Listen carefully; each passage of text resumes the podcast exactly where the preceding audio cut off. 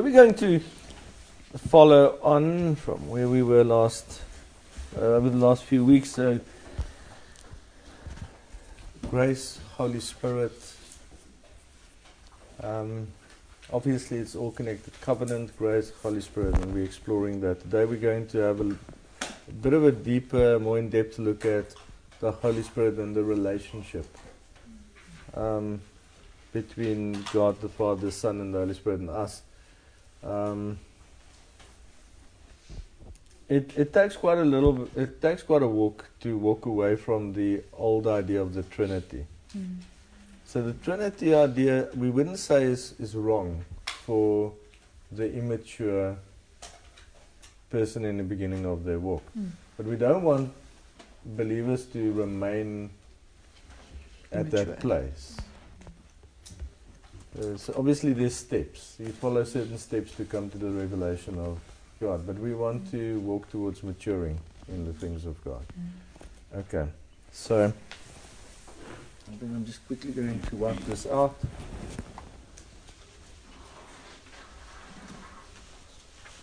Right.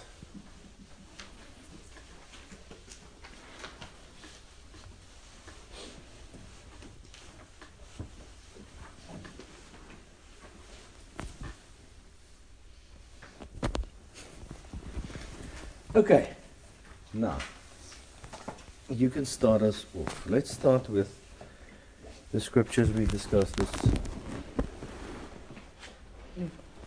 Yeah, we're going to start there. Okay, let's go to Hebrews chapter 6.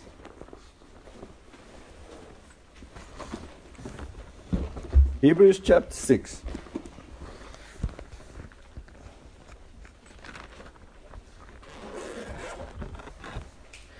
So, some of the steps that I intentionally follow uh, with the discipleship of, of believers is to initially introduce a person to the possibility that we should have a relationship to the Holy Spirit.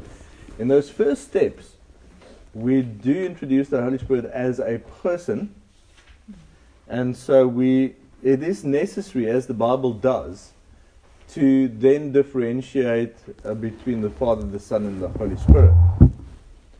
So that we can almost like um, like an, an infant start to understand ourselves in context to God.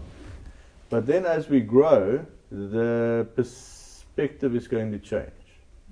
So we start off encouraging people. Okay, why do we have to encourage people to to uh, cultivate a relationship with the Holy Spirit as a person in the beginning. Simply because uh, out of religion, a lot of people come out of religion knowing that the Holy Spirit is part of the Godhead. But especially if people had come out of, say, the Dutch Reformed um, stream or the Presbyterian stream or, or even, even the Baptist stream, the Holy Spirit is kind of part of your belief system, but not you don't directly interact too much with him. Mm. And so the Holy Spirit is never really unpacked, and that's very important. So I've seen a tremendous changes in people's spiritual walk in the past. When, for instance, uh, you're working with Presbyterians, Methodists, uh, Catholics, you basically just one of the first steps is to go, what's your relationship with the Holy Spirit like? Mm. And usually they go like, well, we know that the Holy Spirit is part of God, but I don't really, most of them don't interact or think about Him at all. And the moment that you encourage them to start cultivating a relationship with the Holy Spirit, their spiritual life comes alive. Mm-hmm. Now, if you walk a road with a person, then later on you want to kind of undo what you had to do in the beginning. Unfortunately. Reverse yeah. psychology. so, in the beginning, you want to kind of demystify the way that you interact with the Father, the Son, and the Holy Spirit. And then later on, you have to uh, consolidate all of that again. Especially because in the beginning, not only in terms of the Holy Spirit, but most people don't really know how to relate to the idea of the triune or the Trinity at all.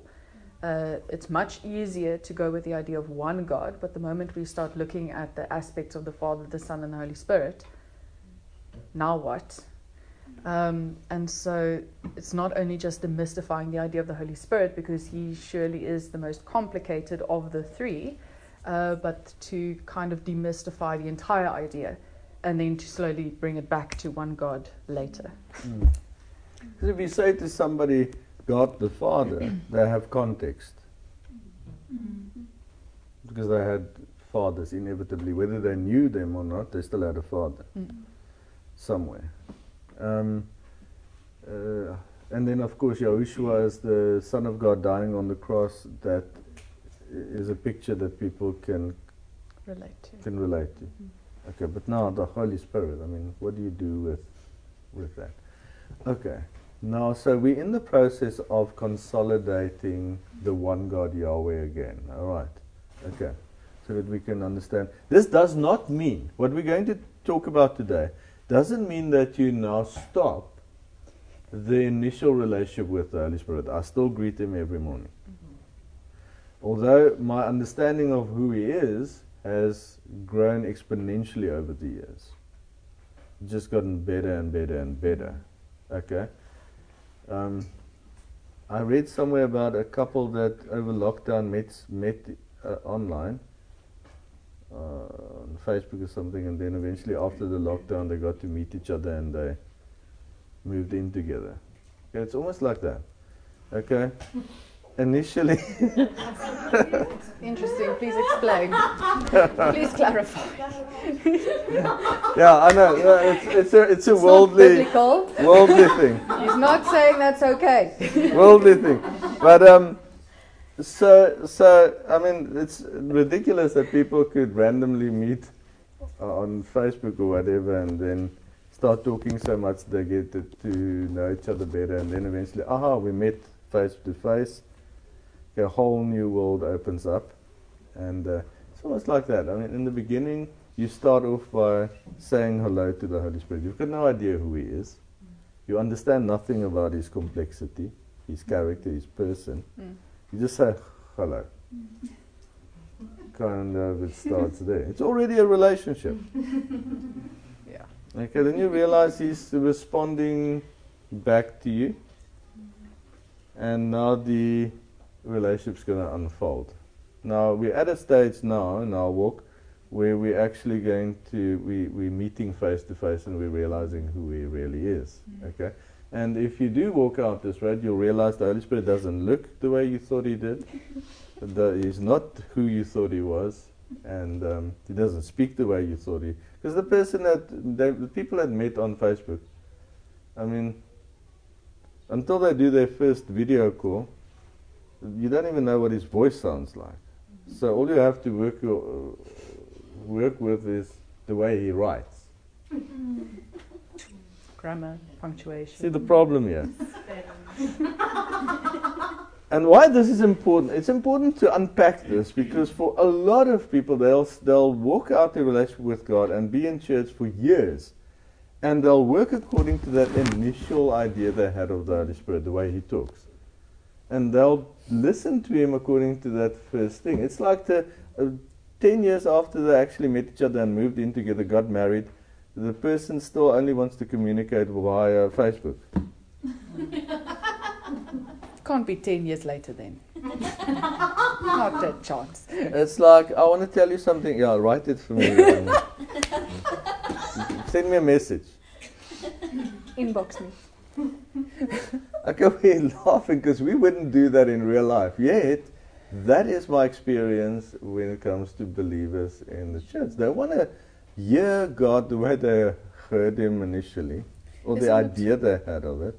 Similar to a child forever wanting their parents to speak to them in baby language.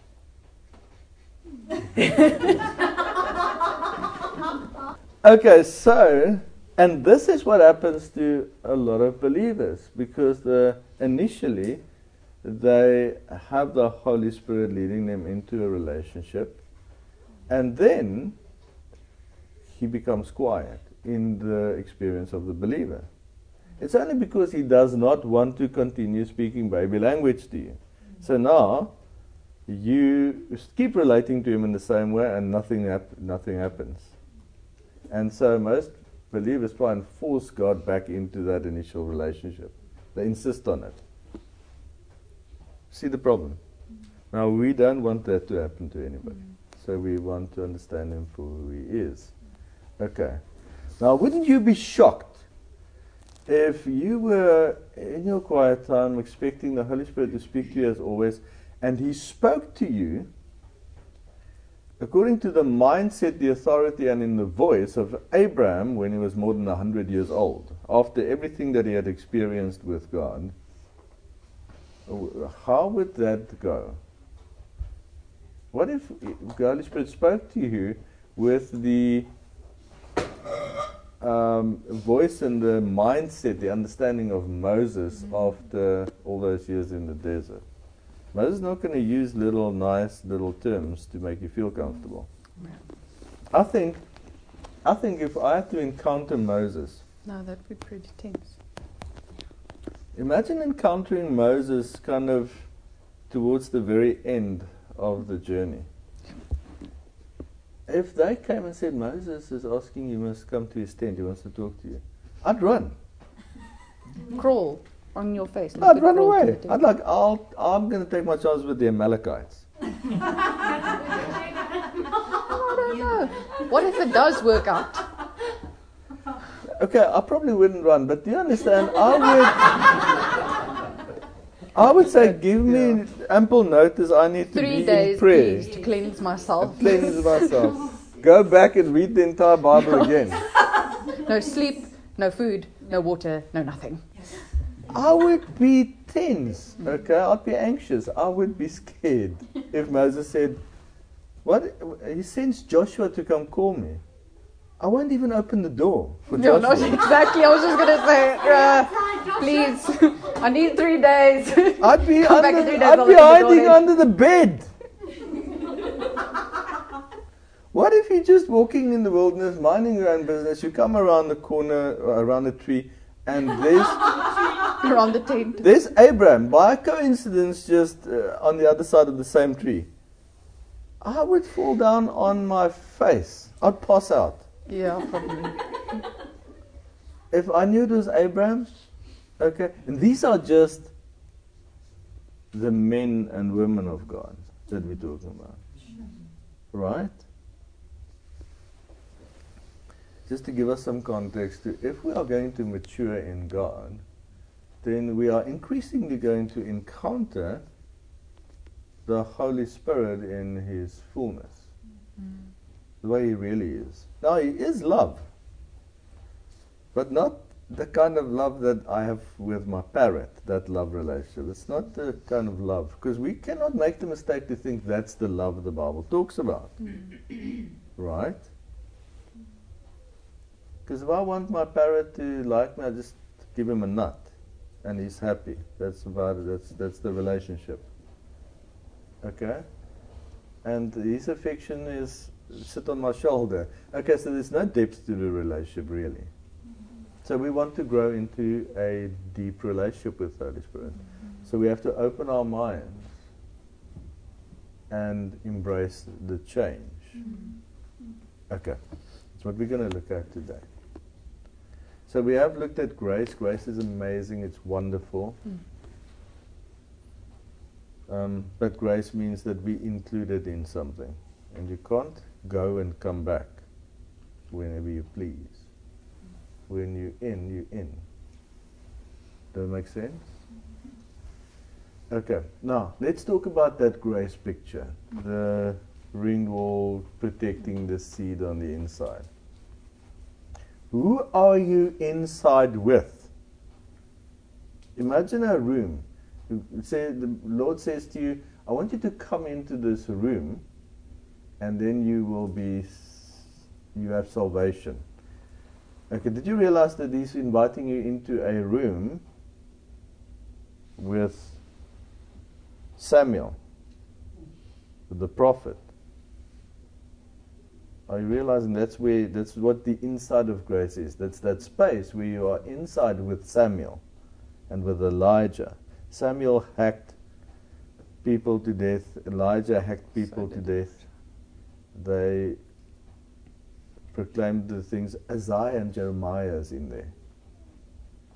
Ezekiel. And Paul. I think artists the Paul yeah, Paul's Paul.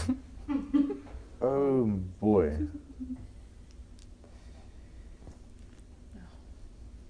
I would not say a word. Mm-hmm. I'd be the. They would think I'm mute. Mm. You're like, hi, how are you? if Paul asked the question, I would not go like this or this. I would just stare at yeah. him. no expression, poker I would face. not offer. And then avoid eye contact. Face. Poker face. I'm not going to give any indication of what I'm thinking. And then just try not to twitch. Okay, the moment John walked in my direction, I would find the furthest corner. It would be oh, I'd be running around the room all the time to try and not come into his presence. Imagine John had to walk past you. How scary would that be?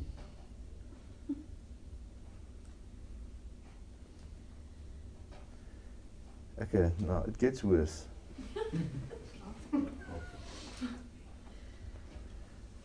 The Lord Yahushua is in that room with all his glory. Okay, that's what we have been invited into. That's grace. Okay, so now that beautiful picture of being included, it's wonderful news that we included. Okay, I just want us to get that that place that we're gonna we invited into, they all in there. And then you put me in there. Okay, what kind of sense does that make? I'm well, going to stick out like a sore thumb. I mean, you, you go in there, the rest of us don't. Exactly. like, you go test the water first. That's exactly what happened. I came out and went like, it's okay, guys. Come in. No. All right, so, so, do we understand? It's because we were, that's why eternity mindset is so extremely important, so that we can understand uh, who we really are and why we can be there inside. Mm. Mm. So that we we never fall into condemnation, despite the fact that we are still immature in the spirit. Yeah. We're still learning. That's fine. They all have to learn as well. So see if um, Peter Peter gave me a look because I did something stupid, I'd go like Peter. no, no, no, no. Remember what you did.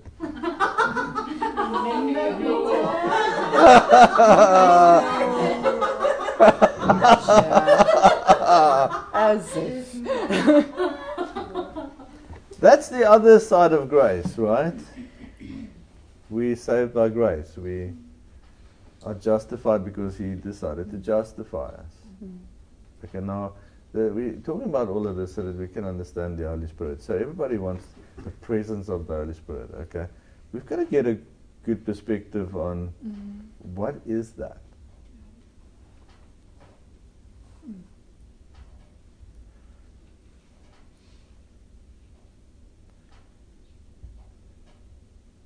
And that's why we walk in a certain way. We understand. And that is it's the first group of people ever that I've seen that actually maintain an attitude of honoring the Holy Spirit. Okay, so if we're going to gather together in the presence of the Holy Spirit and in the Holy Spirit, we're in that room mm. together. That's why we don't allow our thoughts to do whatever our thought, thoughts wants to do. Don't dare think about your chicken in the oven. Okay, so that's why we that's why we've learned self-control and order mm-hmm. when we fellowship together in the presence of the Lord. then then I went to another very big church. The kids were running around playing. The people would have conversations while the pastor's praying in the front because they were free. Mm-hmm. Obviously, they didn't understand who the Holy Spirit is. Mm-hmm. Now, I bet you if um, Abraham walked into the room, they would stop. Mm-hmm. But they didn't understand that the believer sitting next to them mm. was as important as Abraham if he was in the Lord. Mm. That's why we honor each other mm. the way we do. That's why we value each other the way we do. we are equal fellowship of believers, but the equalness is up there, not down here. That makes sense. Now we can have a look at the Holy Spirit. Scriptures. Thank you. Okay. Where are we? Hebrews chapter 6. Okay.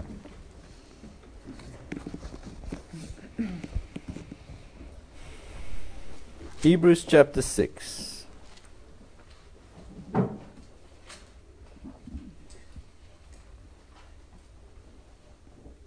And we're reading verse 13 to verse 20.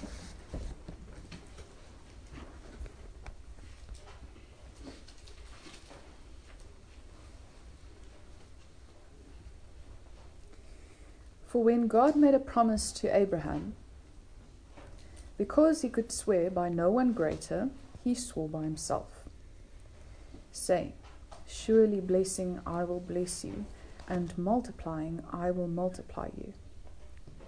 And so, after he had patiently endured, he obtained the promise.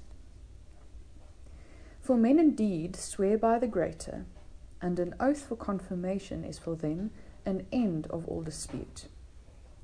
Thus, God, de- determining to show more abundantly to the heirs of promise the immutability of his counsel, confirmed it by an oath. That by two immutable things, in which it is impossible for God to lie, we might have strong consolation, who have fled for refuge to lay hold of the hope set before us. This hope we have as an anchor of the soul, both sure and steadfast, and which enters the presence behind the veil, where the forerunner has entered for us, even Yahushua, having become high priest forever according to the order of Melchizedek. This hope we have as an anchor of the soul, both sure and steadfast, and which enters the presence behind the veil, where the forerunner has entered for us, even Yahushua having become high priest forever according to the order of Melchizedek. Okay, next scripture. Ephesians chapter 2.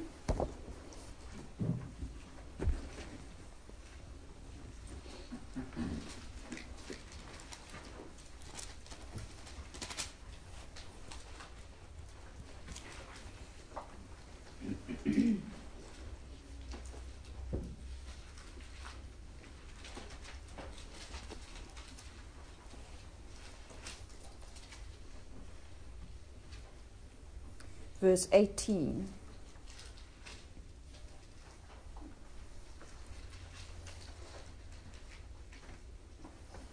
For through him we both have access by one Spirit to the Father.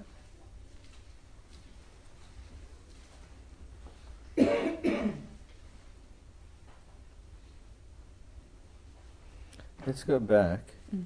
to Hebrews and explain to us the connection.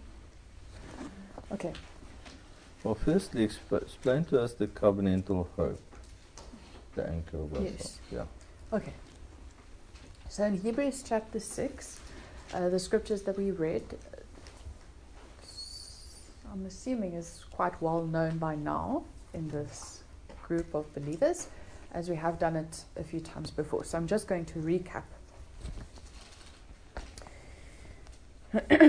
what we see is explained here is in effect, the covenant promise of God that was made to Abraham.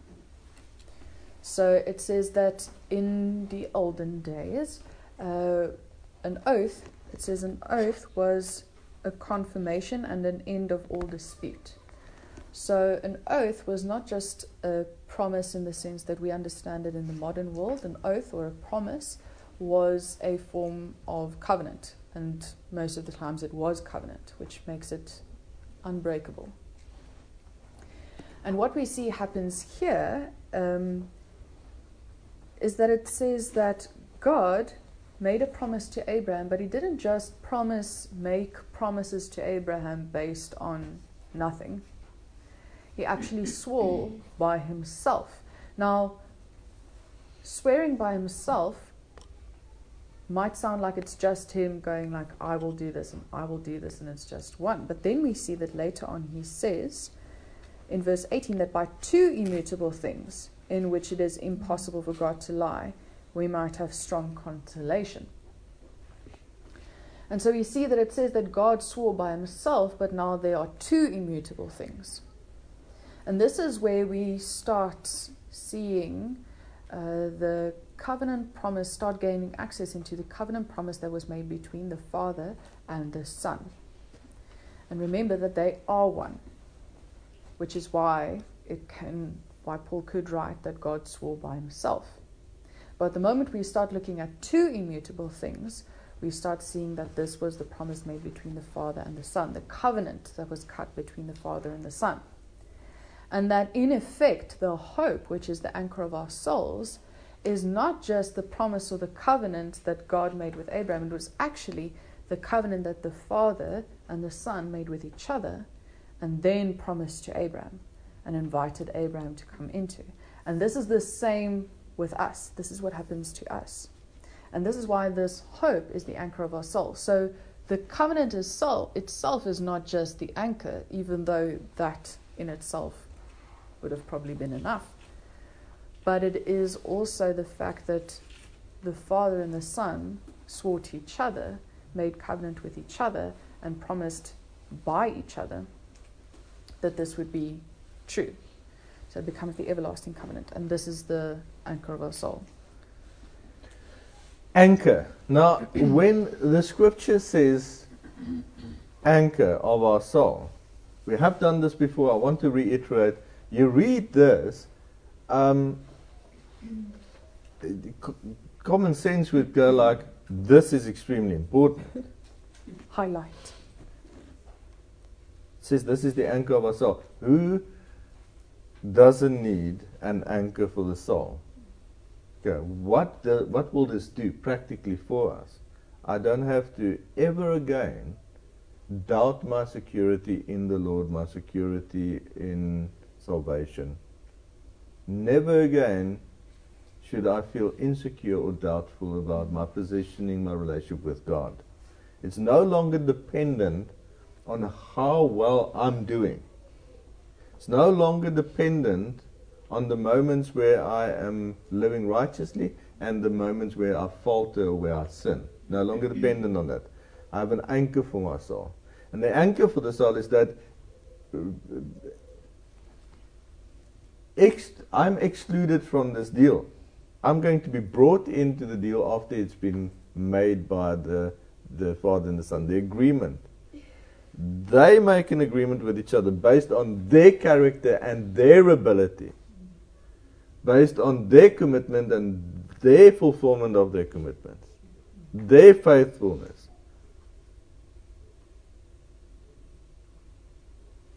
And then I'm brought into that without having to fulfill any of it. See, it changes everything. That's why it's the anchor of our soul. And this becomes hope. Whenever you read hope in the scriptures, it, it's, this is the hope that it's talking about. Now, if there was ever a chance that any of the two parties to this covenant did not uphold any part of it, the other would know because both of them know all things. See how secure we are in this covenant. Mm. Now, the two immutable things, let's just be fair. Uh, proper systematics. If we think back of the occurrence of the cutting of covenant with Abraham, there could be one of two aspects. It's the father and the son, or it could refer to the two objects that is um, involved in the visionary, supernatural uh, cutting of covenant with Abraham. That was the oven and the torch. The one represents judgment, the other one represents the torch, represents the Holy Spirit salvation action. It also represents the light of the Word. Okay. Which basically represents the entire salvation plan. Okay.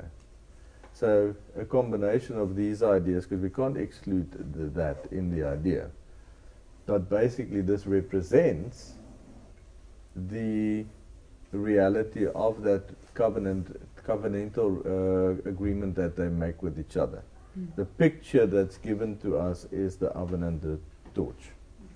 The burning oven, those who do not believe in Him and surrender their lives to them will face the burning oven.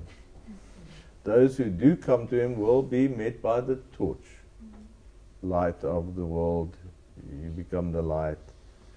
Uh, tongues of fire on the believers, all, all those. Okay. Holy Spirit. Now, we're going to focus on hope. Okay, next scripture. Okay, back to Ephesians or Uh, yeah, the next one on the list. Well, so the next one on the list was Ephesians chapter two, verse eighteen. It said, "For through him we both have access by one Spirit to the Father." Yeah. And then the next one. Okay, the next one is Galatians chapter 3. We're reading verse 14 to verse 18.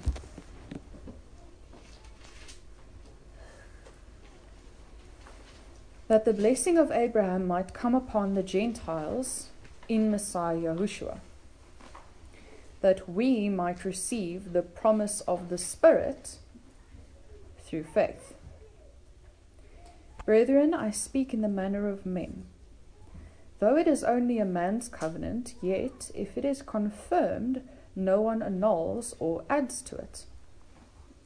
Now to Abraham and his seed were the promises made. He does not say, and to seeds as of many, but as of one, and to your seed, who is Messiah. And this I say, that the law, which was 430 years later, cannot annul the covenant that was confirmed before by God in Messiah, that it should make the promise of no effect. For if the inheritance is of the law, it is no longer of promise, but God gave it to Abraham by promise.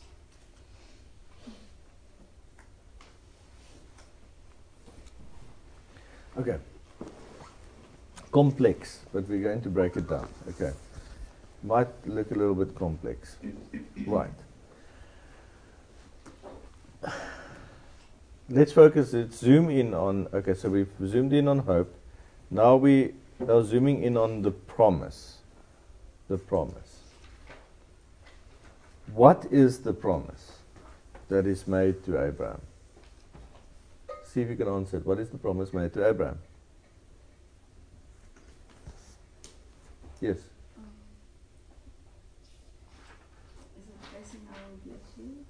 Yes. Multiply. Yes. Okay. Now, in practice, from just from the story memory, what is the promise made to Abraham? What is he hoping on? Okay, he's hoping on what? New Jerusalem. Yes, the in- in picture is that. For him, right where he's standing, he just wants a son. Mm-hmm. Okay. Why is that important? okay, if Abraham doesn't have a son, Short story then.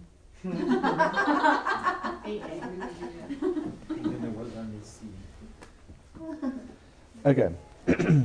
Remember, Abraham's faith is also based on Messiah dying on the cross.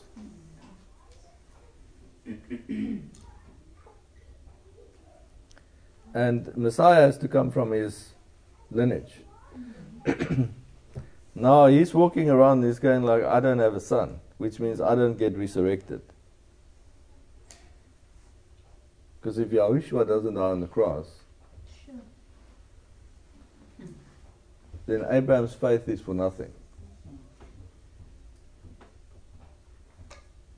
Imagine knowing this. Imagine him walking around knowing these things. Yes, as a man, he wants a son to inherit everything. What has he got to that should be inherited? All the blessings, everything that God has The knowledge of God. given him, the knowledge of God, the faith that is in him. Remember, God called him out and led him according to an unfolding promise. Right. Okay. Now,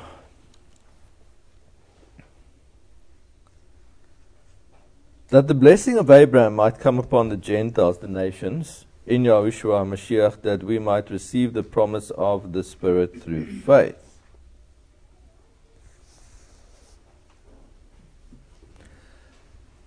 So the us receiving the Holy Spirit is connected to the blessing of Abraham.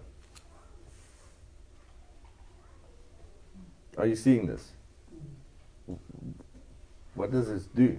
See, a lot of what we're doing is we want to we want to reposition all the believers and get us away from that me individually. I was luckily saved. I received the Holy Spirit. Now I can now and then receive a prophetic word and I can pray and then I'll go to heaven. We want to move away from that picture so that we can be part of the big picture, part of the whole, right? Okay?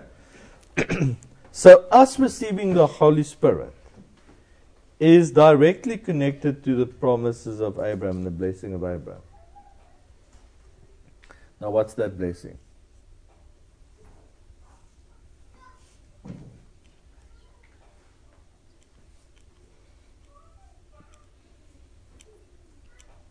Okay. We'll continue. Brethren, I speak in the manner of men, though it is only a man's covenant, yet if it is confirmed, no one annuls or adds to it. Now, to Abraham and his seed were the promises made. and does not say unto seed as of many, but as of one, and to your seed, who is Messiah. And this I say that the law, which was 430 years later, cannot annul the covenant that was confirmed before by God in Messiah, that it should make the promise of no effect. God gave the inheritance to Abraham by promise. That's what it says in the next verse. God gave the inheritance to Abraham by promise. Now, I know you guys, you know this already. You can figure it out. If we read inheritance, where else, where do we, where do we find in Scripture enough information to let us understand what inheritance? Think about inheritance scriptures. Okay, the inheritance that we received, what does it say? Where is it?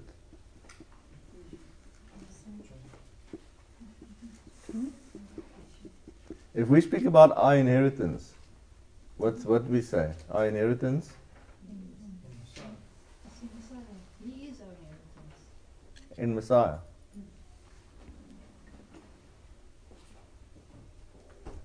So read what it says here in Galatians.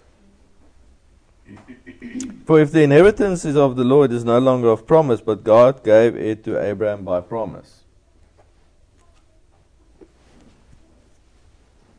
Okay.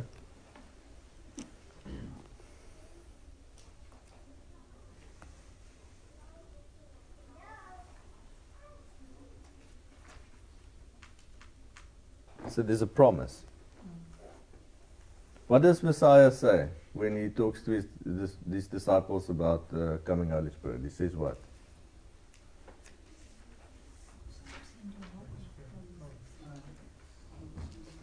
What does he say about the promise? What is the wording? Who can remember?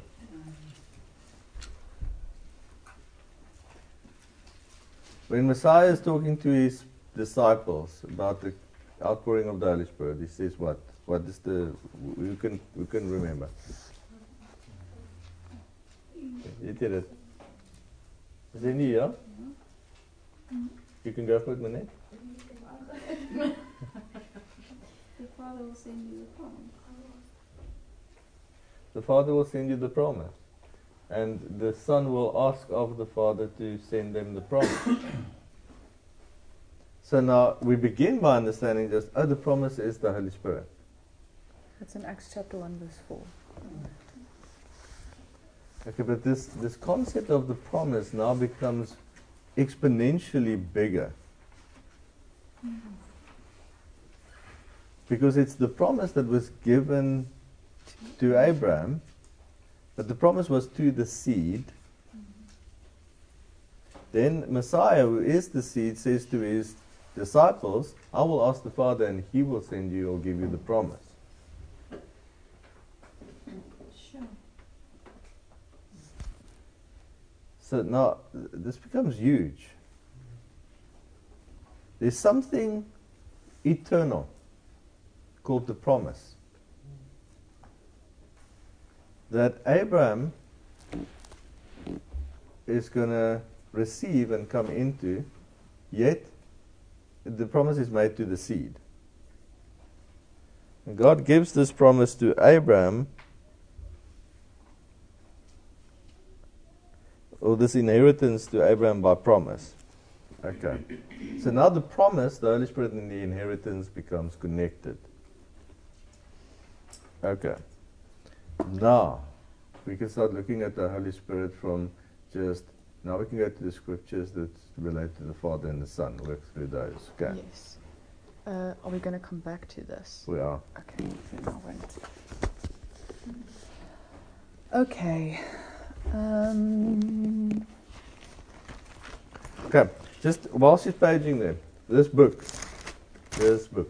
Okay. In our trying to understand, they formulated this, it was inspired by the Holy Spirit. It was written by whom? Who wrote this book?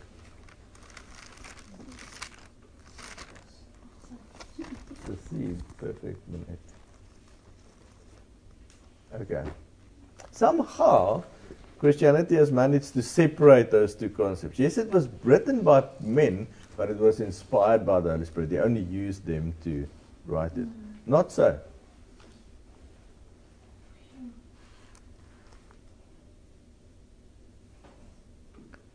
If you take everybody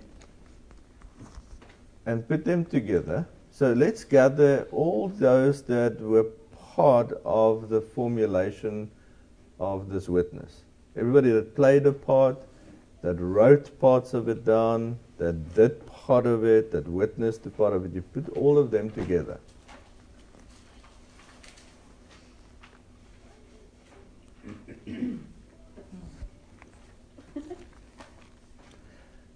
so we maintain we have one author, Yes. and yet many authors, over strewn over time. One word written by many people.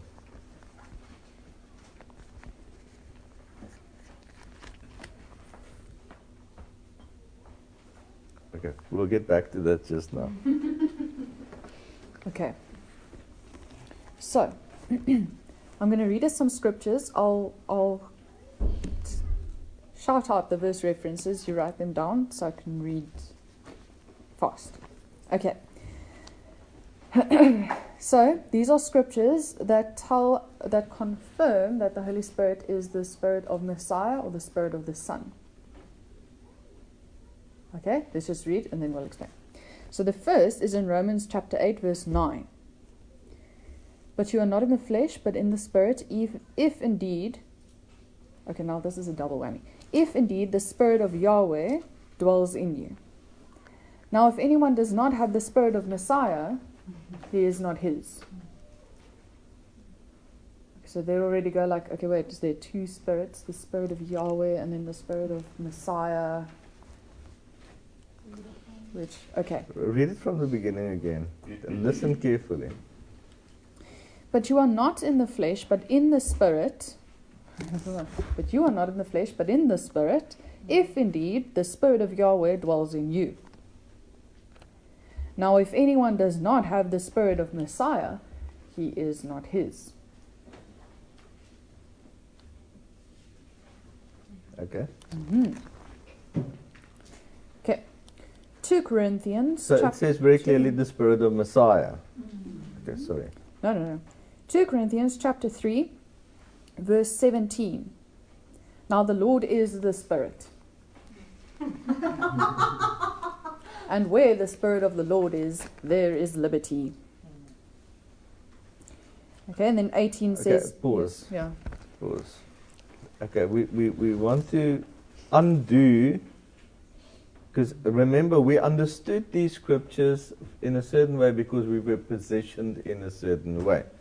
We spoke on Thursday, somebody positioned us in a way that we would look at it from the wrong perspective. And that would cause us to understand these things in the wrong way.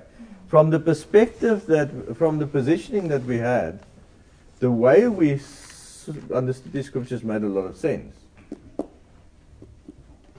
Read it again for us, please. Now the Lord is the Spirit. And where the Spirit of the Lord is, there is liberty. That phrase, where the Spirit of the Lord is, there is liberty. What did you understand it to mean before? How many times have people, I'll tell you what, people read this over and over. I can go into any church right now and I won't find one person that understands this verse. Where the Spirit of the Lord is, there is liberty. Where's the Spirit of the Lord?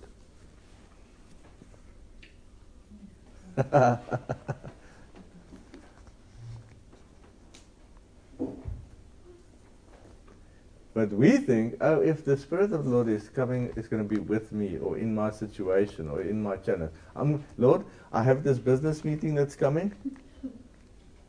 Um, please be there, There. because you see, if you can just be there in that moment, that will be where the liberty of the In the Lord room. is. You see, so just take half an hour, be there with me, and that will. What's what? How foolish are we? Where the Spirit of the Lord is, there is liberty. So if I want to walk in that liberty, where do I have to be? In him. Uh, actually simple. Mm-hmm. See, why why could we look at it now and go like, oh, that's what it means? Because we've been repositioned. Mm-hmm. See how the positioning will determine what you see, what you hear, what you understand, your perspective.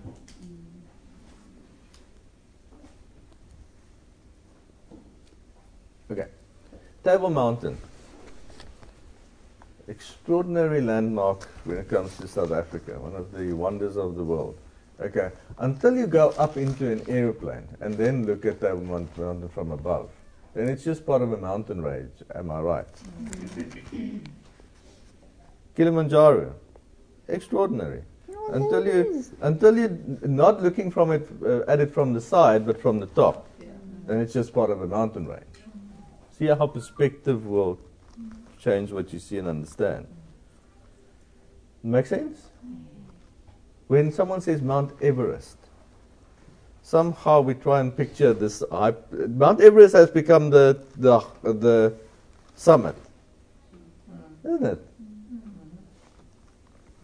It's not true. We've just made it the summit. There's no such thing. That's f- f- From Mount Everest's perspective, it's just another part of a big mass of rock. Does that make sense? Hmm. Okay, so let's carry on with this idea. Galatians 4, verse 6. And because you are sons, God has sent forth the Spirit of His Son into your hearts, crying out, Abba, Father. What just happened to the third person of the Godhead?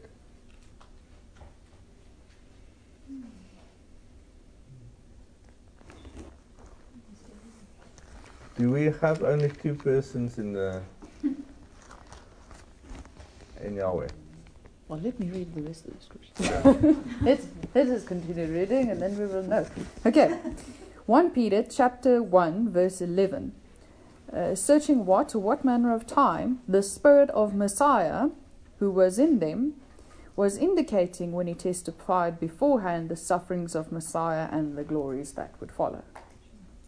So we're talking about the people in the Old Testament. Yeah, so this is part of a sentence. Okay, I'll read the. Should I read the sentence? R- read the whole thing again, yeah. Of this salvation the prophets have inquired and searched carefully, who prophesied of the grace that would come to you, searching what or what manner of time the Spirit of Messiah, who was in them, was indicating when he testified beforehand the sufferings of Messiah and the glories that would follow. Do you see why it's so important that what we have been busy doing, just dismantling the timeline, how important this becomes when you read a scripture like this? Because they, because of the lie of the linear timeline, they've divided the, the Bible into Old and New Testament. Then they, uh, they, they created different dispensations of God. They've gone as far as saying, yes, in the, the, the if you go to the Trinity doctrine, part of it is God as the Father works in the Old Testament with His people, but then Messiah as the Son comes in the Gospels, and and then after the resurrection, the Holy Spirit works with the New Testament church. Absolute nonsense. It's scary. Yes. Misrepresentation of the entire Bible. And you know what? That's what they teach in most uh, seminaries. What does this say? It was. How can they come up with that? You know, they even teach you in Bible school that in the Old Testament the Holy Spirit just came upon people, but in the New Testament he, he's, he's poured out in people. That's what they teach you. Bible school. Read it again, please. The whole thing. Of this salvation the prophets have inquired and searched carefully, who prophesied of the grace that would come to you. Prophesied of the grace. So now that we've identified what grace is, the grace that would come to you, it, this is written to the nations, the Gentiles. So we have to see it in context to the rest of the, the scripture. So the, the dispensation of grace, that scripture is written specifically in context to Paul, through revelation, uh, being able to explain to them Or Peter. Uh? Peter, that's I mean same thing. It's Peter. No, no, I'm not talking about that scripture. I'm talking about another scripture. Uh, I'm talking about the dispensation of grace scripture. Okay, okay. So, so Paul, according to the revelation that was given to him, if we if we read the scripture, it says dispensation of grace. He's speaking about it in context to the nations being brought into the same grace. Yeah, he says the prophets were prophesying about that grace that would come to the nations. So grace doesn't become all of a sudden a New Testament thing. The only difference is that in under the the, the, the the provision of the finished work of Messiah, the nations can be brought back into nations here Gentiles is your faith can be brought back into inclusion, Messiah. Okay. Makes sense. And then uh, read the rest.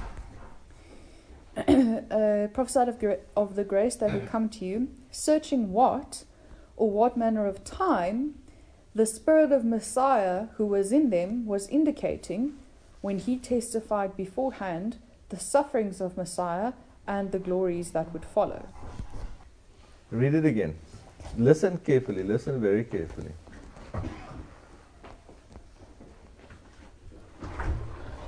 So the, the prophet, somewhere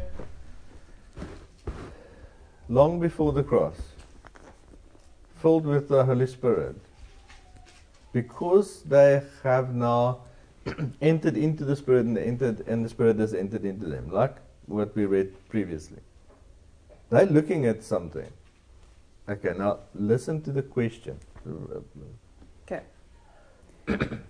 so the prophets, searching what or what manner of time the Spirit of Messiah who was in them was indicating. Okay, he's going to talk about the sufferings, the actual crucifixion. Why is it saying what or what manner of time? What was confusing them? They wouldn't have asked this question if they were looking for it and said there would be a day on earth when Messiah would suffer. But they're looking at this and they're going like, it's all around us. It's always there. Or oh, what manner of time? It's not that they were trying to figure out when it would happen. That's not the question here.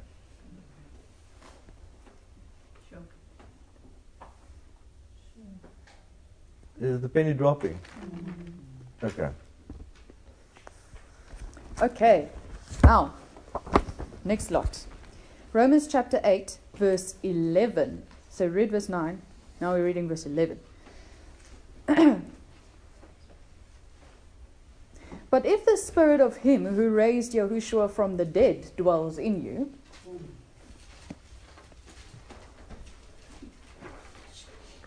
Okay, okay, take a moment. Romans chapter 8, verse 11. Let the weight of this drop into if you if you're not feeling it here.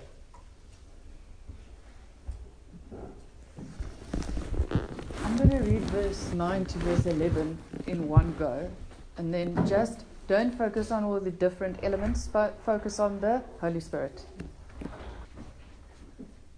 But you are not in the flesh, but in the Spirit, if indeed the Spirit of Yahweh dwells in you. Now, if anyone does not have the Spirit of Messiah, he is not his. And if Messiah is in you, the body is dead because of sin, but the spirit is life because of righteousness. But if the spirit of him who raised Yahushua from the dead dwells in you, he who raised Messiah from the dead will also give life to your mortal bodies through his spirit who dwells in you.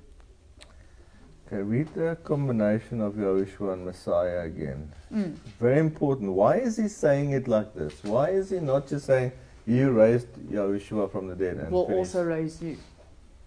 Easy way. It could, why, why is he saying it twice? Because it's, it's got two meanings. He's it. differentiating. Let me read it again. But if the spirit of him who raised Yahushua from the dead dwells in you, he who raised Messiah from the dead will also give life to your mortal bodies.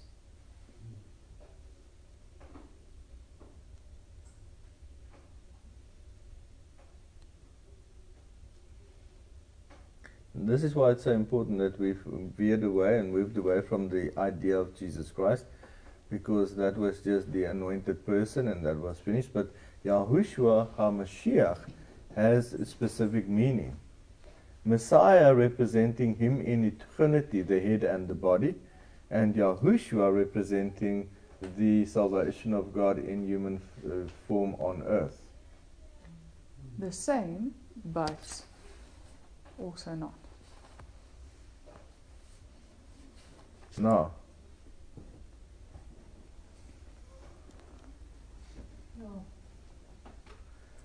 why is he clearly referring to the Holy Spirit's work when it comes to both?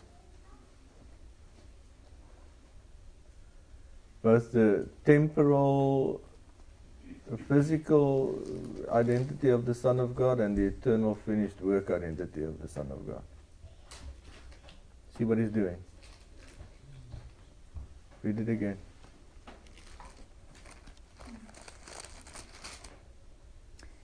But if the spirit of him who raised Yahushua from the dead dwells in you, he who raised Messiah from the dead will also give life to your mortal bodies through his spirit who dwells in you.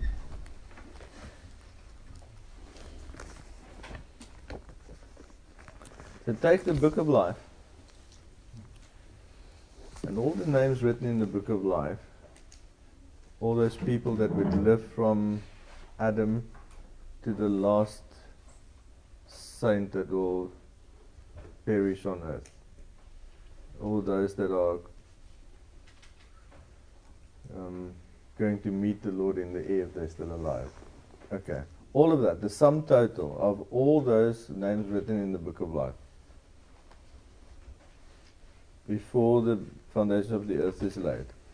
That representation of names in reality, that's Messiah.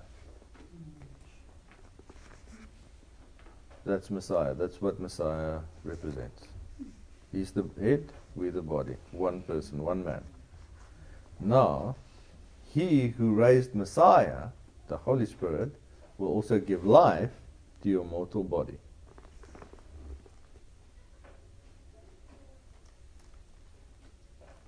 You're not yet feeling the weight of it drop right here, you actually sense it. If it's the Holy Spirit, you sense it. Because that's what glory is. Glory is that weight of God. It drops right here, and touches you on the inside. Then just open yourself more.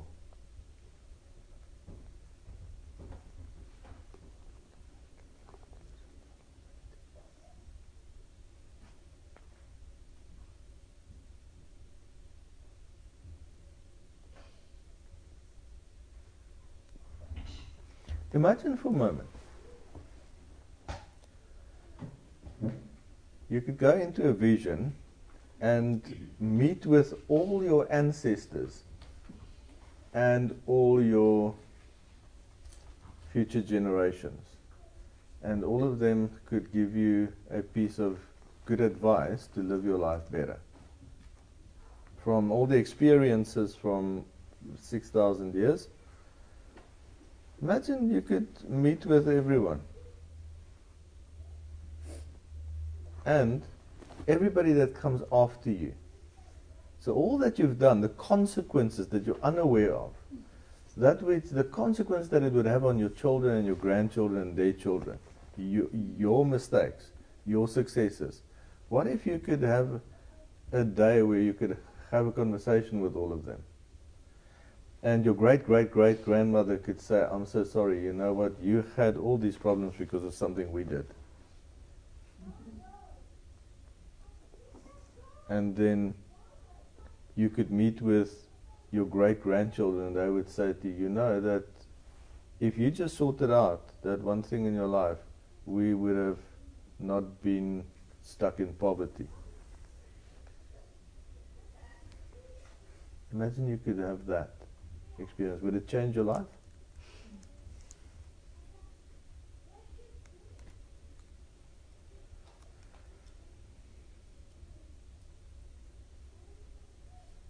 Will you think a little bit deeper when it, next time a person wants a Holy Spirit moment?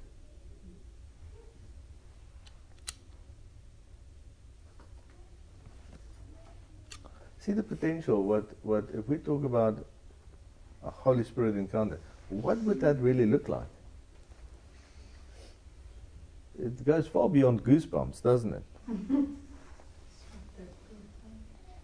And people think when they had a, an encounter with God and they laughed, and that was a full on Holy Spirit encounter. It is. But just because we didn't know how to fully ex- experience the experience, that's why. we ended up laughing because we didn't know what to do, what else to do.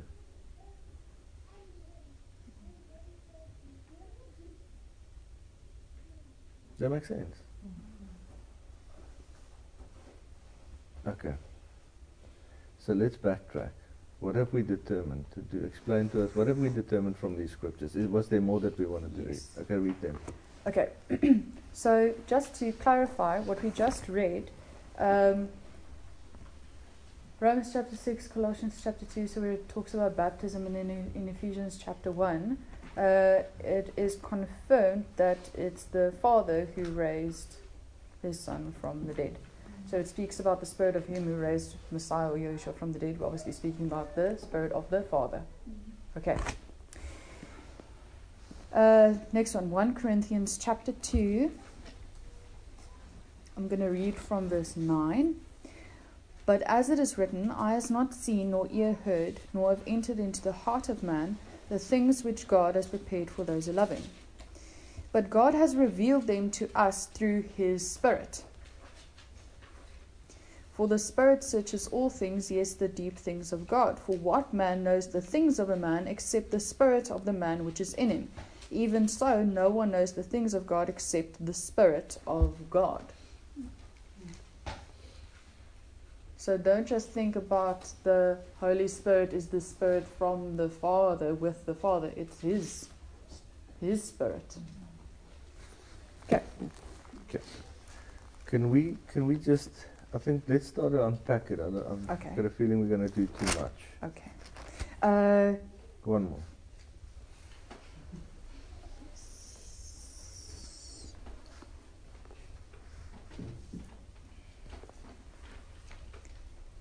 Okay, there are more scriptures. Okay, I'm just gonna. I'll finish with this one because this kind of.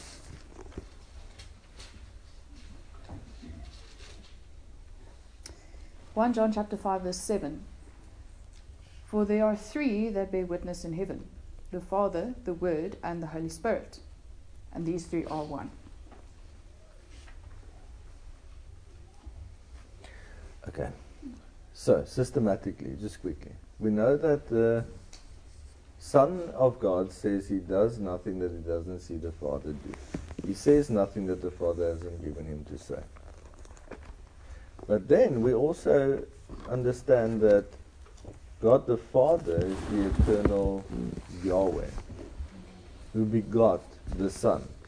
Now, there we clearly have biblical grounds for a relationship between the Father and the Son. Right. The only relational references we have for the Holy Spirit is the fact that it says that He won't speak on His own authority. So we know that relationally, whatever we're going to, whatever answer we or conclusion we're going to arrive at when it comes to the Holy Spirit, we know that He is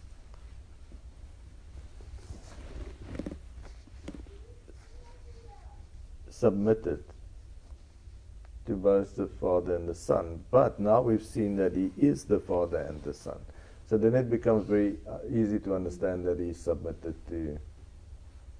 Okay. Now, that sounds logical. Okay, but if He's the Father and He is the Son, then it, and He's submitted to their authority, then it makes sense. okay, until you look at yourself again. How often are you submitted to your own authority? Yeah, we might, most of us have a problem, right?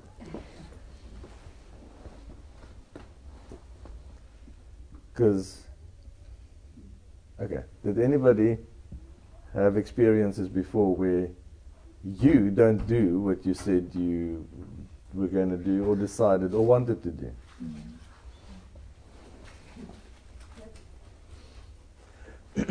have you ever said things that afterwards you think, that wasn't me? That's not what I wanted to say. Now, can we just for a moment say hallelujah that God doesn't have that problem? That's salvation.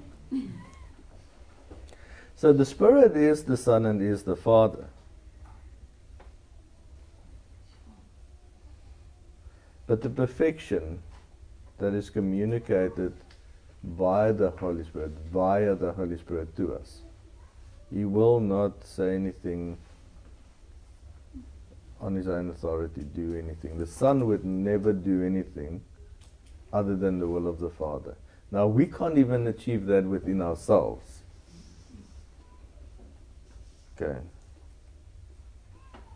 So every day when I say today I'm not going to have any sweets, it's a lie.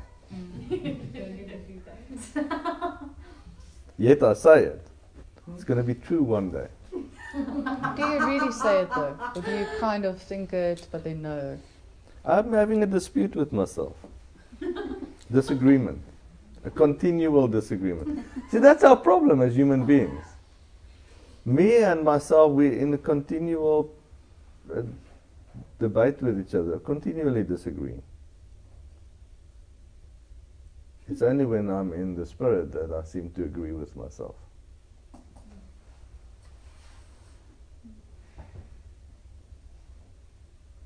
See, see what we're looking at.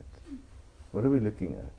So now we're going to start to connect the fact that the promise made to Abraham, the promise that the father says he'll ask the uh, the son says he'll ask the father, and the father will send the promise. What is that promise? So we're trying to see how to relate to the Holy Spirit correctly. So the anchor of our hope, that great relationship between the Father and the Son, the covenantal relationship. So the covenantal relationship is agreement. A hundred percent solid agreement, one that's never been broken. Right. Okay. What was that agreement? You have the Father. We said before that grace is God via the Holy Spirit bringing to the individual son or daughter believer on earth the fullness of God's finished work. So you have the Father and the Son in absolute oneness and agreement with each other regarding their world, their works, and it is finished. So that they cut covenant with each other, make an agreement, an unbreakable vow.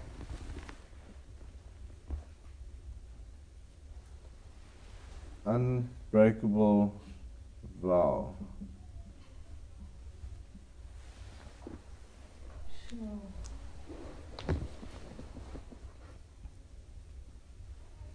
And the father, the son will ask the father, and he will send you the promise.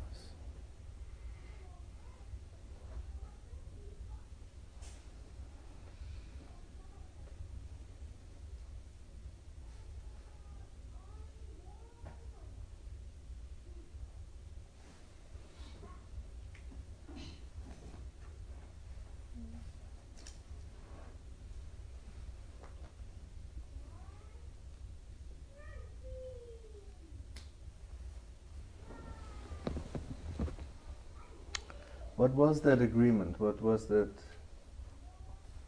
What was the conclusion of what they discussed and then decided?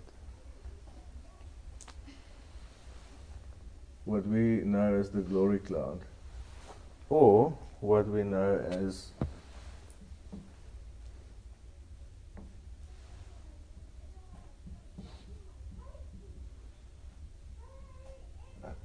cloud. Sorry. Glory cloud. Glory Cloud, New Jerusalem, Book of Life.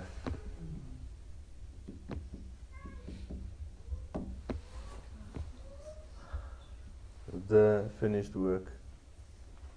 Okay, so when the Yahushua says the Father will send you the promise, go and wait. They were in an upper room in one accord. Small little picture, 120 one accord.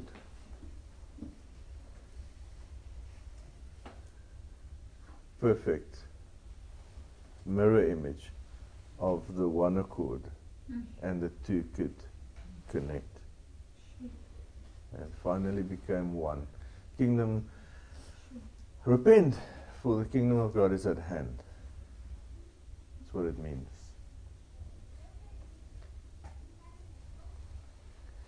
So what he sends, what he gave you if you've received the Holy Spirit, is when you went into the baptism water, you were baptized into Messiah.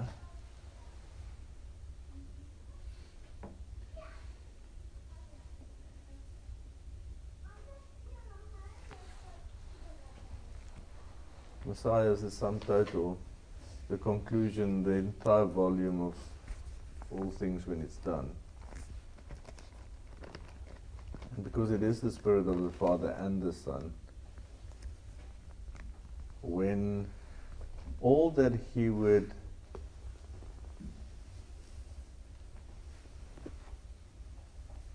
save is saved, then we have the Holy Spirit. Mm. The Holy Spirit devotes himself in the days where Yahushua gave, left his glory and became man the Holy Spirit for the lifetime of Yahushua devotes himself completely 100% in totality to strengthening, helping, and ministering to the Son of Man. What is he anointed with? The Holy Spirit in the days of Yahushua ministers to Yahushua.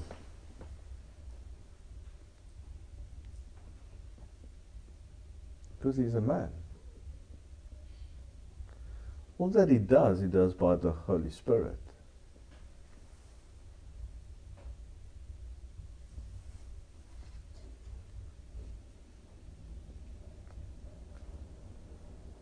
All that Yahushua does when he's a man is done by the ministering of the Holy Spirit unto Yahushua and Yahushua and the Spirit ministering unto man. Revealing the Father.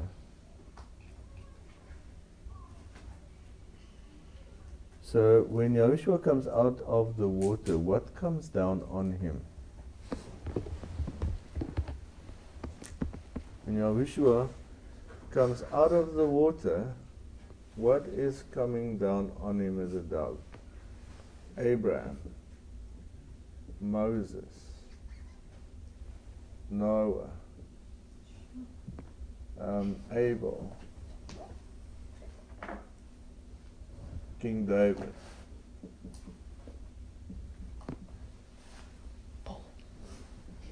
Not yeah, Paul out of the future.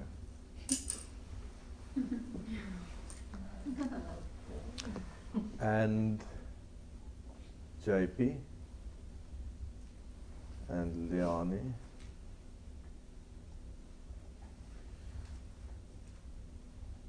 See, the Holy Spirit ministers unto the Lord.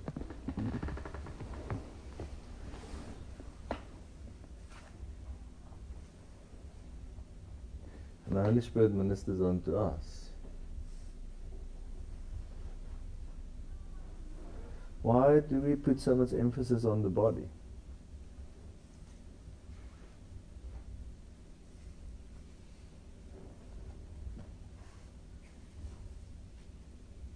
On the bride.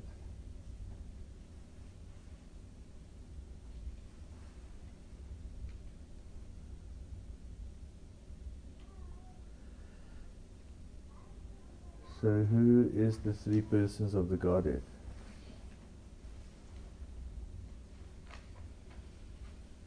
God the Father, Yahushua, and me.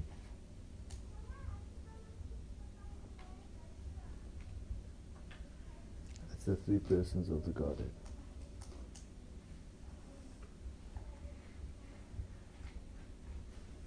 The reason we have to understand these things is because it changes everything for us right here, right now. The more we start to walk into it, the more we are enabled to change. How was the Lord going to perfect His bride? By helping us understand these things because it's been taken away from. The bride doesn't know who she is. Mm.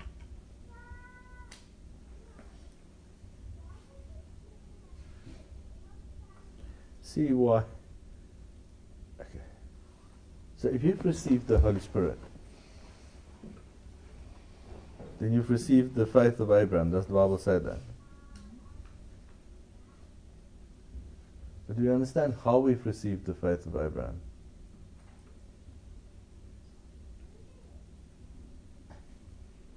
Because the Holy Spirit is everything, all every day of Abraham's life, every faithful moment is in the Holy Spirit perpetually. The friend of God, King David, in the Holy Spirit. It is the Holy Spirit, and He gives that to you.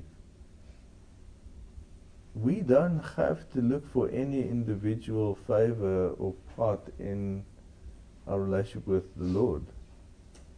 In fact, we shouldn't. We shouldn't.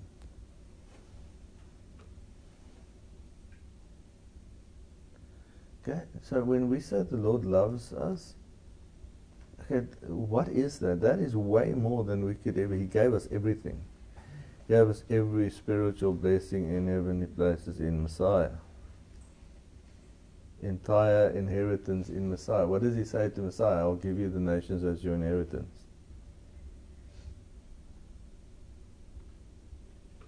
Okay, so just in understanding the Holy Spirit, the Holy Spirit is the Father and is the Son. But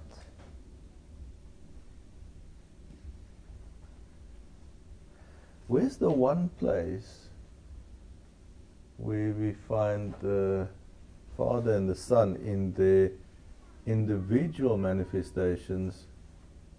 Where's the one place where we find them both in one? On the least likely, in the least likely place on earth. The one place I wouldn't go look. In you.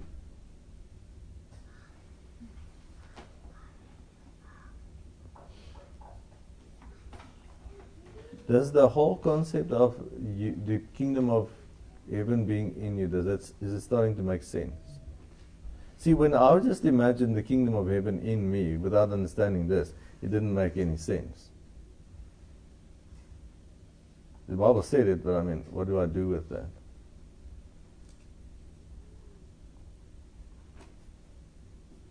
So, what was poured out on the day of Pentecost?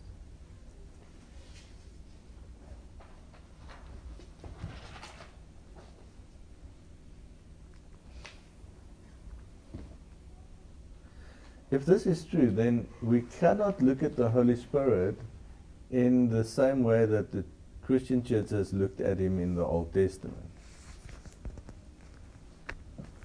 And that's why outside of time becomes so extremely important.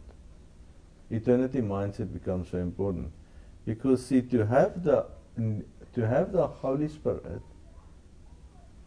indicating to the prophets the sufferings of Messiah, the Holy Spirit that was in them, to have that, we have to be part of the substance, the total that is ministering to Ezekiel. Do you know that you ministered to Ezekiel?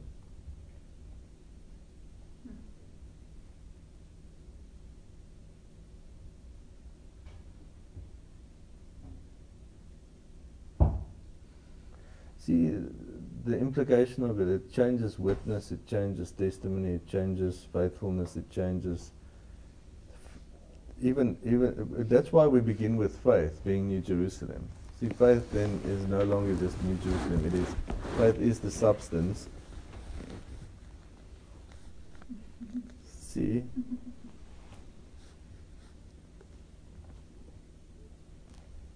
This is the most important part of the gospel.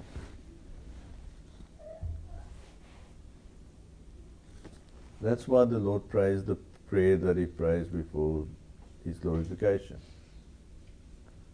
He's declaring the gospel. And this is the entire picture that we have looked at today is absolutely lost to the church. They might subconsciously, in their spirits, they might have it. That's the wonderful thing about the Holy Spirit grace is no matter if they know it cognitively, it will give it to them in substance. But people can't access the fullness of it if we, we, it's not translated for them and it becomes cognitive.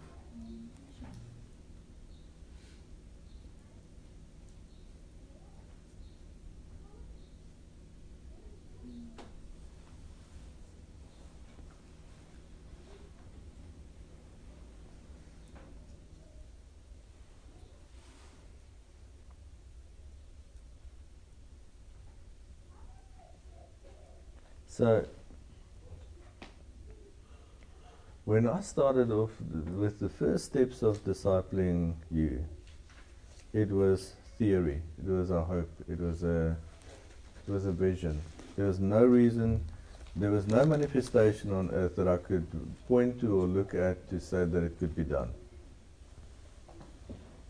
The things that you now hear and it sounds familiar and you go, well, it makes sense all those things seemed absolutely impossible to convince people of. I didn't even, I, I wasn't, the Lord was telling me to do it, I wasn't sure if it could be done. Now, just so you understand what happened in this moment.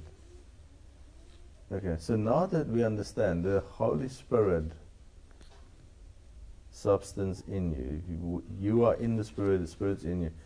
If we grasp what we just taught today, and we move into uh, even give the beginning steps of walking in that, what's that going to do?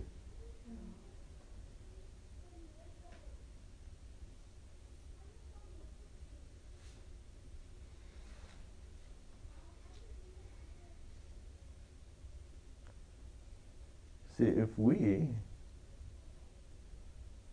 believe this and we walk into it, uh, the days of Elijah is back. It's as simple as that.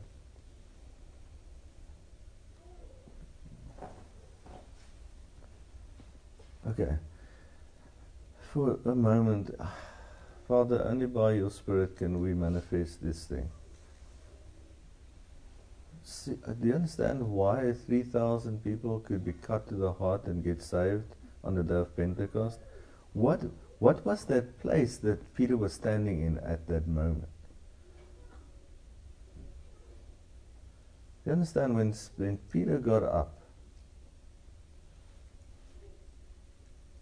he was filled with Abraham and Moses and King David and Ezekiel and Elijah and the Lord Yahushua and the whole end time church. He was no wonder when he spoke, things happened. Why did humanity choose to forget this? Because most people don't have the willingness or the courage to walk in that. If this is true, do, we understand the enormous responsibility and weight that comes upon our lives?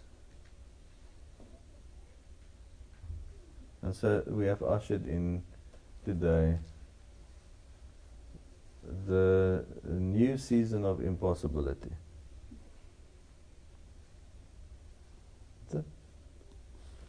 Where do we go from where do we go from here?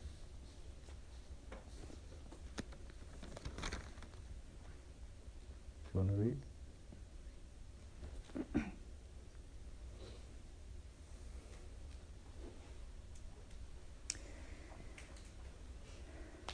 Ephesians chapter 1, verse 13 and 14. The second part of the sentence in verse 13 starts with In whom also, having believed, you were sealed with the Holy Spirit of promise. We're going to take this back to Galatians now again. You were sealed with the Holy Spirit of promise, who is the guarantee of our inheritance until the redemption of the purchased possession. So, in the days when our inheritance was that which God had prepared for our individual lives and our individual persons, then this would already have been quite magnificent. But if we understand that our inheritance is Messiah and Messiah is all of us, all of those who will ever be part of Him, then this also again changes and confirms what we've been saying about the Holy Spirit. because it says that the Holy Spirit of promise is the seal and the guarantee of the inheritance. Holy Spirit of promise is the guarantee. And then if we go back to Galatians and it says, that we might receive the promise of the Spirit through faith.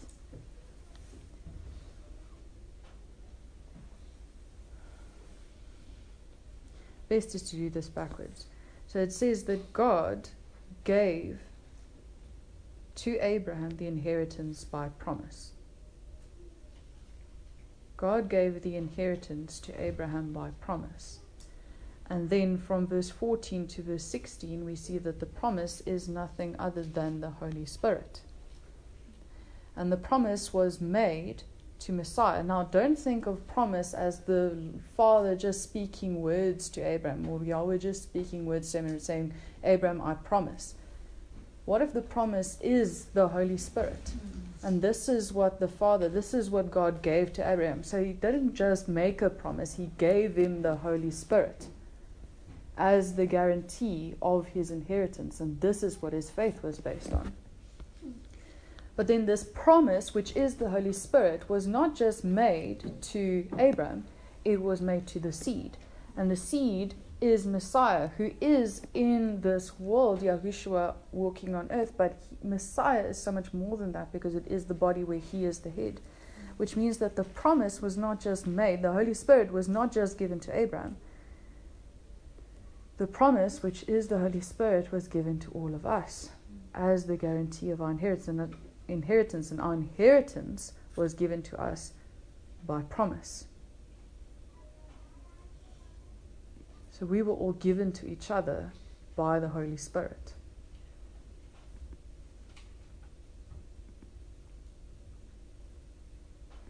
Okay, is it making sense?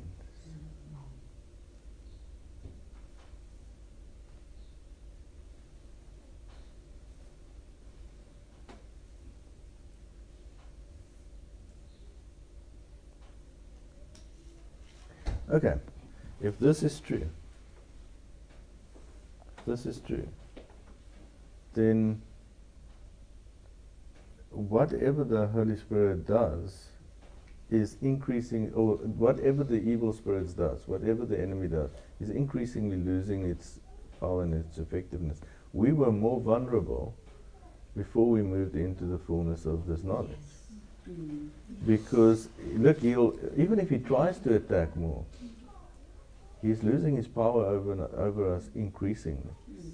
Because every moment I walk into, I'm not alone. I have Paul with me. I have King David with me. I have Abraham with me, and I have Yahushua with me. They're all with. I'm never. I'm never alone. I never don't have the answers because whatever I don't know, Paul probably wrote. so in my flesh, while I'm sitting here still, un, Uh, not yet being freed from the flesh, I still have vulnerability and fallibility, yes. But put that into the entire mix with all the others that no longer have their fallibility, no longer have their vulnerability. They, they, what, what you have the essence of all that was godly in Abraham without the fallibility that's fallen away. You have all of that together, and then you put my little fallibility in, it disappears. Mm-hmm. My vulnerability basically disappears. Mm-hmm. As long as I understand that after I've got to learn to, to live according to that reality, that's what I, where I behold. That's where I see. That's where, where from where I understand. That's wisdom. And that means that Satan's gonna. He's he's still able to use the people around that's not in this, and they can make a lot of noise and they can do things, but can it really touch me?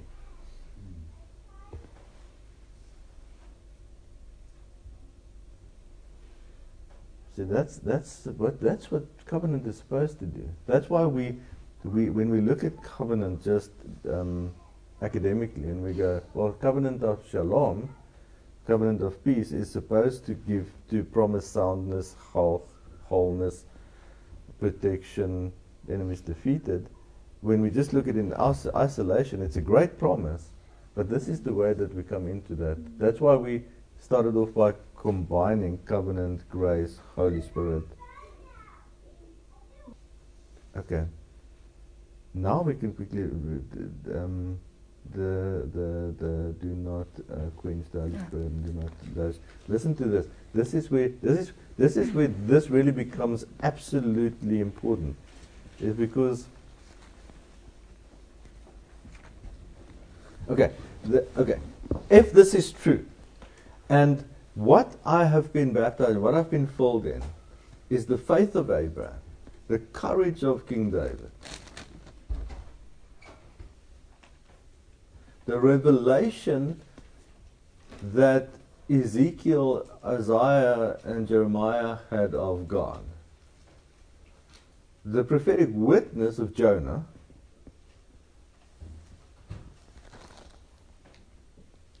the anointed strength of Samson. These are, this is what, in essence, I've been baptized into and have been poured out on. If this is true, if this is true, what am I doing when I go, oh, I'm feeling depressed? It's too difficult for me today. You see, this is why we've still been vulnerable to this because we, we, it takes a, a, long time for us to get into a place where we can start understanding who we are and where we position. Now, the moment business says, It's just too hard for me, I can't, can't do this, what are we actually doing? Listen to this. And do not grieve the Holy Spirit of God, by whom you were sealed for the day of redemption. Ephesians chapter 4, verse 30. Do not grieve the Holy Spirit of God. Now, when we just add some idea of the Holy Spirit is just a person of God and kind of uh, a helper inside of me, but not really part of me or any connection to the part of the whole, then we actually had no chance of not grieving the Holy Spirit. Yeah. But now that we have, what have we been sealed by? We've been put in the circle of grace, included inside with all the saints. And not only that, we have become one with them.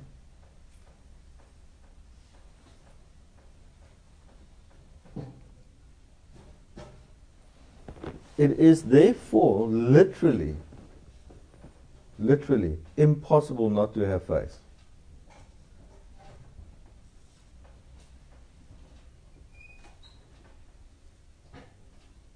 There's no excuse for not having wisdom.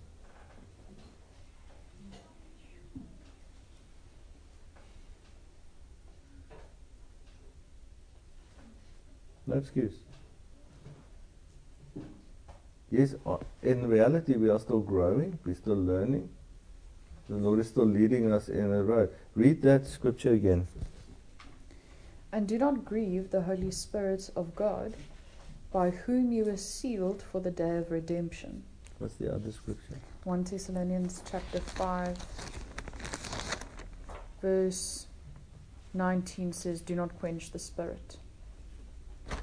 Do not quench the spirit. Let's sh- sh- let's cast some light on that scripture. Do not quench the spirit. You know what quenching the spirit actually is?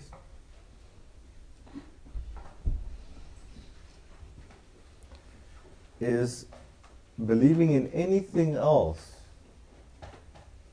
anything else but the finished work of God and outside of time with eternity mindset. That's what's quenching the Holy Spirit. When we revert back to an, an idea of individualism, me believing in God, and I'm looking for Him to work with me, bless with me, that is quenching the Holy Spirit because the Holy Spirit will always work according to the whole, And is the whole. and He is the whole. That's it. So grieving the Holy Spirit also changes because generally the idea could be if the Holy Spirit is the helper, the third person of the triune of God, the Godhead, then grieving the Holy Spirit would just don't make him sad. You know, don't resist his will. Don't do things that's going to upset him. So live righteously, you know, walk out faith. We don't want to upset him. But if he's no longer an individual person and he is the whole, then grieving him, we lose the idea of saddening him, upsetting him in some way. It becomes the same concept as quenching, quenching him. It becomes resisting conformity, resisting becoming part of the whole, resisting him bringing you into the whole resisting him manifesting the whole in your life, in your person, in your day, in your thoughts. Imagine waking up in the morning and you are surrounded by every redeemed, made holy, sanctified, spirit filled believer there to encourage you and to walk with you. Welcome to the best day of your life. Now go like, "Ugh, I don't feel like you guys today. I'm just gonna. just gonna bye. Thanks for coming, but let's try tomorrow. You see, what we do is we go like, yeah, but you guys don't understand. My life is really hard. And then it's like, great. And and I don't know, you guys think you can encourage me? Forget it. My problem is big, too big for that. The sons of Korah is going like, have you not met us, bro? Daniel's probably like, yeah. yeah. Yeah, Daniel's going like, and these friends, they're going like, you think Yeah. you've been through some stuff. Heated, heated moments in your life is there. Fiery. Do you guys see what I'm saying? All these apostles died for the faith. Don't try and get any sympathy from them. yeah.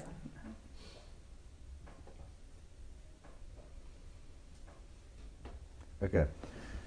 Natural picture of actually of this, and then we're going to close. I know we're going long today. So originally, the first generations of man,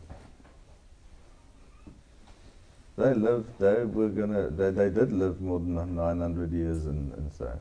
So you see, the picture is that grandfather could sit together with these great grandchildren, and they were mature wise old elders.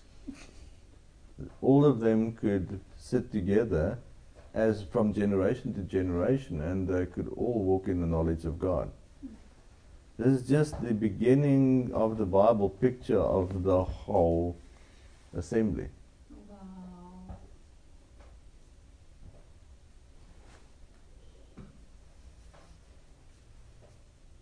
Nothing's changed, still the same story. Okay, so faith is the substance of things hoped for, the evidence of things not seen. And that is the whole assembly in the finished work of God. And here we're sitting in 2020, and all those things are true for us right now. It's called the Holy Spirit. Amen.